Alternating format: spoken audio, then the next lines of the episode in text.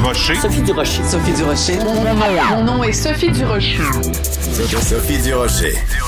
Des opinions éclairantes qui font la différence. Cube Radio. Bonjour tout le monde, bon mercredi, j'espère que vous allez bien. Vous savez, je commence toujours l'émission en partageant avec vous quelque chose qui m'a irrité, euh, interpellé dans l'actualité. Et aujourd'hui, je veux vous parler de la prière à la Chambre des communes. Vous vous dites, ben non, Sophie. Ben non, on est en 2021, il n'y a pas de prière à la Chambre des communes. Depuis, depuis que M. Tremblay, le maire Tremblay euh, au Saguenay, depuis qu'il s'est fait dire qu'il n'y avait pas le droit à la prière au conseil municipal, ça n'existe plus au Canada. Eh ben oui, les amis, la rentrée parlementaire donc va se faire le 22 novembre à Ottawa. Et comme chaque, chaque fois qu'il y a une séance de travail à la Chambre des communes, ben, le président de la Chambre va faire la lecture d'une prière. Alors ça commence par Dieu Tout-Puissant, nous te remercions des nombreuses grâces que tu as accordées au Canada et à ses citoyens en 2021. Donc, il y a deux problèmes avec ça. La neutralité religieuse de l'État, on en fait quoi? Et surtout la liberté de conscience des gens qui sont à la Chambre des communes, des députés qui sont de toutes sortes d'allégeances, euh, qui ont toutes sortes de croyances religieuses, ceux qui n'en ont pas, ceux qui sont athées, ceux qui sont agnostiques, ceux qui refusent d'être définis par rapport à leur religion ou leur absence de religion. C'est ce qu'on appelle la liberté de conscience. Comment se fait-il en 2021 qu'on ait encore une prière? Je vous rappelle les paroles. Dieu Tout-Puissant, nous te remercions des nombreuses grâces que tu as accordées au Canada et à ses citoyens. Quand j'ai vu ça, qu'on était encore rendu là en 2021, j'ai poussé un sacré. Ben voyons donc. De la culture aux affaires publiques. Vous écoutez Sophie Durocher. Cube Radio. Alors, si la cause du français vous intéresse, vous inquiète, ben vous êtes servi en ce moment parce que c'est rempli de, de textes et d'analyses sur euh, le français, l'avenir du français au Québec. Euh, je regardais récemment le mouvement Québec français qui euh, publiait un texte sans la loi 101 au Cégep. Montréal va continuer de s'angliciser. Bref, on se pose évidemment beaucoup de questions à, à cause de l'affaire Michael Rousseau aussi, hein, le PDG euh, d'Air Canada, qui admet tout à fait candidement euh, que ça fait 14 ans qu'il vit à Montréal et qu'il a jamais eu besoin du français. Bref, j'avais envie de parler tout ça avec Frédéric Lacroix, qui est essayiste, chercheur indépendant, qui a écrit euh, plusieurs livres au sujet justement du français et de du danger qui le menace. Alors, on en parle avec Frédéric Lacroix, qui est au bout de la ligne. Bonjour, Monsieur Lacroix. Bonjour, Madame Durocher. Est-ce que ça vous réjouit ou ça vous attriste de voir qu'en ce moment, euh, il y a autant de discussions sur l'avenir du français. Ça devrait rassurer quand même parce que ça veut dire que les Québécois ont ça à cœur et que euh, ça suscite énormément de débats. Ben, moi, ça me réjouit personnellement. C'est sûr que on expose souvent des faits euh, difficiles à accepter, mais le fait que ça, ça sorte sur la place publique, moi, ça me rassure parce que la plupart des choses qui sortent ben euh, on, est au courant depuis euh, longtemps, je dirais, ça fait 20 ans qu'on sait que le français recule au Québec. Ça a toujours été euh, chuchoté entre spécialistes, puis maintenant, ben, c'est un constat qui est en train de se faire dans le grand public. Donc, je pense que c'est une excellente chose. Est-ce que c'est trop tard, Monsieur Lacroix? Est-ce que si on regarde la démographie, si on regarde, par exemple, euh, ce reportage qui est sorti dans le Journal de Montréal, le Journal de Québec, euh, dans les cégeps anglophones, une majorité d'élèves allophones, est-ce qu'on doit jeter la serviette en disant, regarde, de toute façon, il n'y a rien à faire, c'est trop tard, euh, l'histoire est en marche, puis on ne pourra pas lui faire faire marche arrière? Ben, moi, je pense qu'il est tard. Là. Il est effectivement très tard. trop tard, non. il n'est pas trop tard. Moi, je pense qu'on dans, mes, livres, justement, je propose plein de pistes de solutions, des, choses qu'on peut faire. Il y a vraiment beaucoup, beaucoup de choses que l'on peut faire, même avec un statut provincial. Donc, euh, euh, même dans notre statut actuel, on peut peser sur la situation. Donc, il suffit de le vouloir. Mais ce qui est, absent au niveau gouvernemental, c'est la volonté euh, vraiment de faire bouger les choses. Donc, moi, c'est ça que je constate. Donc, on nous propose un projet de loi, le projet de loi 96, qui est vraiment minimaliste, qui est destiné à pas trop euh, brasser la barque, là, à pas trop euh, faire de vagues. Euh, puis, dans le fond, on passe totalement à côté de la coche. Donc, on pourrait faire beaucoup de choses. Donc, C'est mon opinion. Il n'est pas trop tard. Il suffit de, se retrousser les manches puis d'agir. Oui. Alors, euh, le, le, ce que vous disiez, en fait, euh, par rapport à justement euh, cette loi 80, projet de loi 96, en tout cas, donc de refonte ou de mise à jour de la loi 101, selon vous, elle ne va pas assez loin. Donc, finalement, vous dites non, il n'est pas trop tard, mais les mesures que le gouvernement prend ou s'apprête à prendre, ce sera pas assez pour renverser la vapeur. Oui, donc on, on se rappelle que quand M. Legault a pris le pouvoir, il voulait absolument pas rouvrir la loi 101. Euh, puis euh, il semble avoir cheminé depuis, mais ce que, je constate, ce que je pense, c'est que le, portrait de la situation, euh, comme M. Legault, le portrait mental de la situation ne correspond pas à la réalité. Moi, je pense que M. Legault évolue mentalement dans l'univers péquiste de la fin des années 90. C'est-à-dire, on se rappelle, là, la fin des années 90, le discours, c'était, ben, ça va quand même assez bien, on a fait vraiment des progrès, la question linguistique est quasi réglée.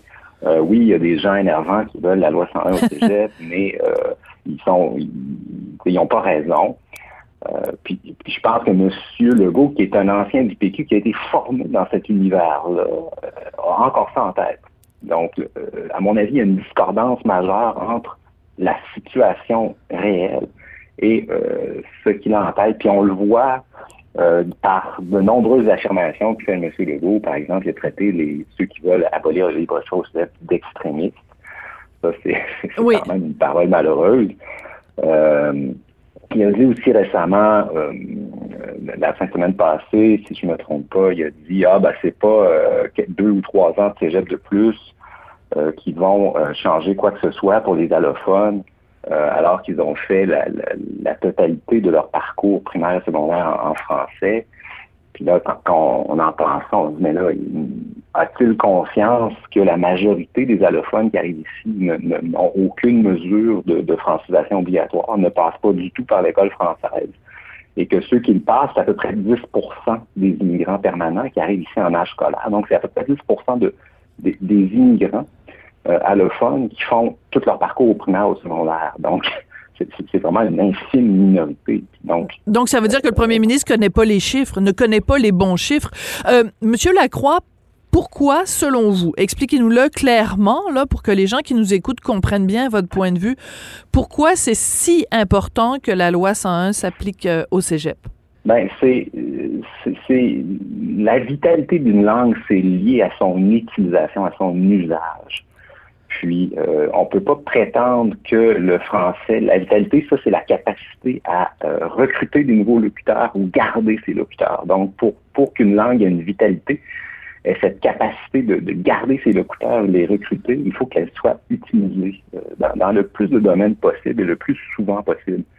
Donc, les institutions anglophones, à Montréal particulièrement, euh, ce qu'elles font, c'est qu'elles imposent l'usage de l'anglais. Donc, même si les étudiants connaissent le français, ils ne l'utilisent peu ou pas dans ces hum. institutions-là. Donc, ça affecte la vitalité de la langue de façon directe.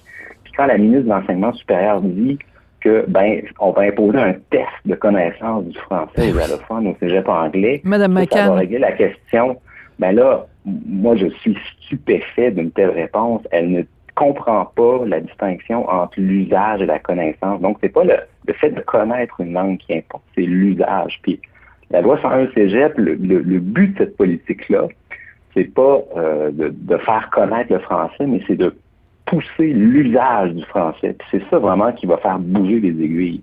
Donc, c'est pas une mesure magique non plus, là. C'est une des mesures, mais c'est une mesure structurante qui va avoir des effets à long terme, puis des effets qui vont augmenter avec le temps. Ça, c'est très important. Donc, les cordes vont passer là-dedans, puis ça va s'additionner année après année. Donc, c'est une mesure qui, va avoir un impact euh, exponentiel dans le temps, si on veut. Donc, c'est pour ça que passer à côté de ça, c'est vraiment euh, c'est peut-être s'assurer que ben, notre réforme, le projet de loi 96, passe à côté de, passe à côté de, l'essentiel parce qu'on écarte des réformes structurantes. Je comprends. Euh, vous êtes au courant de toute la controverse, évidemment, qu'il y a eu autour de Michael Rousseau. Euh, il y a Robert Liebman, donc, qui est euh, l'ancien chef d'Alliance Québec, ancien député aussi, qui euh, a donné une entrevue ici même à Cube Radio euh, à mon mari, euh, et dans lequel il disait, ben écoutez, il faut arrêter les, préjugés au sujet des anglophones. Monsieur Rousseau, Michael Rousseau du d'Air Canada n'est absolument pas représentatif. Les anglophones au Québec parlent super bien français et sont super fiers et respectueux du fait français. Et là, ce matin, dans le Journal de Montréal, Journal de Québec, il y a une lettre ouverte très intéressante de Martin Drapeau, psychologue clinicien et chercheur, qui lui est à l'université McGill et qui dit, ben, il y a, tout faux, Monsieur Liebman. Il dit, ça fait 20 ans que je suis prof à McGill. C'est rempli d'anglophones unilingues qui seront incapables de parler français. Quand vous avez pris connaissance de cette lettre-là, Monsieur Lacroix, avez-vous été surpris ou ça n'a fait que confirmer ce qu'on sait déjà sur l'université McGill? Ben, moi, ça ne m'a pas surpris du tout. Moi, j'ai fait mon doctorat à McGill, donc je suis très, très au fait de la situation là-bas. Puis, euh, je, je, je sais très bien que McGill, c'est c'est un- une institution anglophone, point. Puis, le français, euh, il y a à peine droit de citer là-bas. Donc, moi, je salue le courage de M. Drapeau, là, qui, qui, qui écrit ça au grand jour. Oui, ça va Euh, être euh, le franchement- fun à la machine à café demain matin. Donc, lui, il fait, euh, il fait que, révéler ce qui est un, un secret de. Puis, euh, on sait qu'il y a à peu près le tiers des anglophones au Québec qui parlent pas français euh, avec les statistiques. Donc, moi, je regarde les, les choses d'un point de vue statistique et numérique. Donc, euh, on, on, on sait aussi l'OQLF a fait une enquête en 2020 sur les, les exigences de l'anglais à l'embauche puis dans les municipalités et les entreprises privées. Puis on sait qu'à Montréal, l'exigence de l'anglais à l'embauche est presque systématique. Oui. Ce, que, ce pourquoi cette enquête-là était vraiment intéressante, c'est que les raisons pour lesquelles l'anglais était exigé, puis on, dans le fond, le QF révélait que c'était pour des raisons internes. C'était pas pour parce que l'entreprise exportait à l'international ou avait des aux États-Unis. Parce qu'on exigeait l'anglais systématiquement à tout le monde pour accommoder les anglophones qui étaient dans l'entreprise. Donc ça, ça, on est au courant. Puis là, Monsieur euh, Rousseau est, est venu juste mettre un visage sur ce phénomène-là. Euh, puis l'enquête disait aussi que dans les grandes entreprises, c'est pire. C'est-à-dire qu'on on exige de, encore plus l'anglais pour des fins internes. Donc, dans le fond, ce que ça dit, c'est que l'anglais a un statut pas mal supérieur à celui du français dans les entreprises au Québec. Euh, puis les anglophones ben, euh, ne, sont pas tenus de, de, de parler français. Donc ça, c'est vrai dans les entreprises privées. Là, c'est vrai à McGill aussi, c'est vrai à Concordia, c'est vrai à Dawson, c'est vrai dans tout le réseau institutionnel. Donc, euh, c'est pour ça que si on continue à agrandir le réseau institutionnel anglophone, euh, ce qu'on fait, c'est qu'on chasse en fait le français de partie euh, de, de plus en plus importante euh, de, de, la vie en société, puis euh, de, de, de, de, la région de Montréal. Hmm. On est en train d'asphyxier euh, la vitalité du français en faisant ça. Donc, le gouvernement du Québec qui a grandi Dawson, ce qu'il fait, c'est qu'il asphyxie la vitalité du français. Il va refiler le Royal Victoria à McGill, c'est la même chose. Donc, euh, le gouvernement est en train de construire un, un espèce de, une espèce de cité-État anglophone à Montréal. Puis, il faut, faut, faut pas s'étonner que le français est progressivement chassé de, Montréal. Oui. Puis euh, pour avoir habité pendant euh, un an et demi au coin de euh, la rue Peel et la rue Sherbrooke, je peux vous dire que tous les commerces, tout le, toute la vie de quartier autour de l'université McGill, ça n'a jamais été aussi unilingue anglais. Moi, je suis allée à l'université McGill, j'ai fait mon bac en études nord-américaines à l'université McGill dans les années 80 et quand je suis retournée vivre dans ce coin-là, euh, donc l'année dernière, j'ai été effarée de voir le nombre de commerces où c'est même pas bonjour hi, c'est hi, sont des unilingues anglophones qui nous accueillent. Quand vous demandez à être servi en, servi en français, on lève les vœux au ciel, les yeux au ciel, on est super agressif avec vous. Quand, quand on se plaint euh, que euh, l'affichage ou que le mettons le menu dans un café, le menu est en anglais seulement. Quand j'arrivais puis je me plaignais, je me faisais dire Well, we're near McGill, everybody here speaks English. C'est rendu ça le centre-ville de Montréal. Je, je, je suis, j'en revenais pas.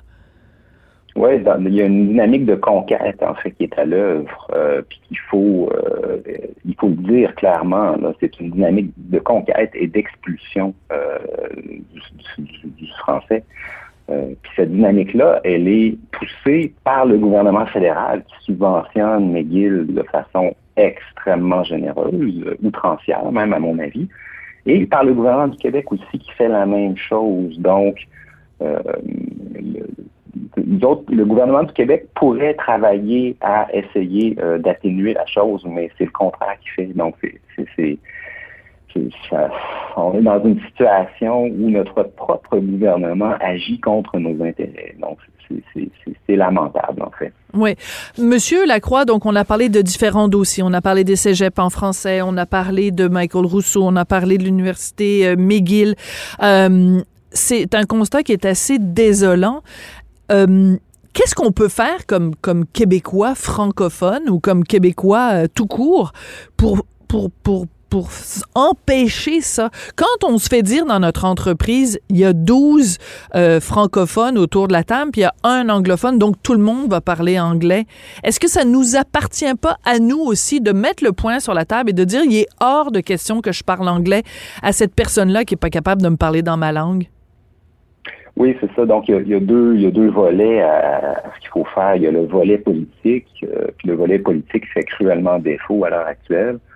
Euh, puis le volet individuel, puis euh, les, Québécois euh, sont un peuple qui est habitué à courber les chiennes, puis à, qui, n'est pas très à l'aise à exiger le, respect et de, ses droits. ça, c'est, on est marqué par l'histoire de, ce point de vue-là, mais c'est, sûr qu'une des choses à faire, c'est de se tenir debout individuellement le plus possible. Donc, euh, comme a fait M. Drapeau dans sa, dans sa lettre, puis comme il, semble le faire au quotidien, mais ça, c'est très, c'est exigeant.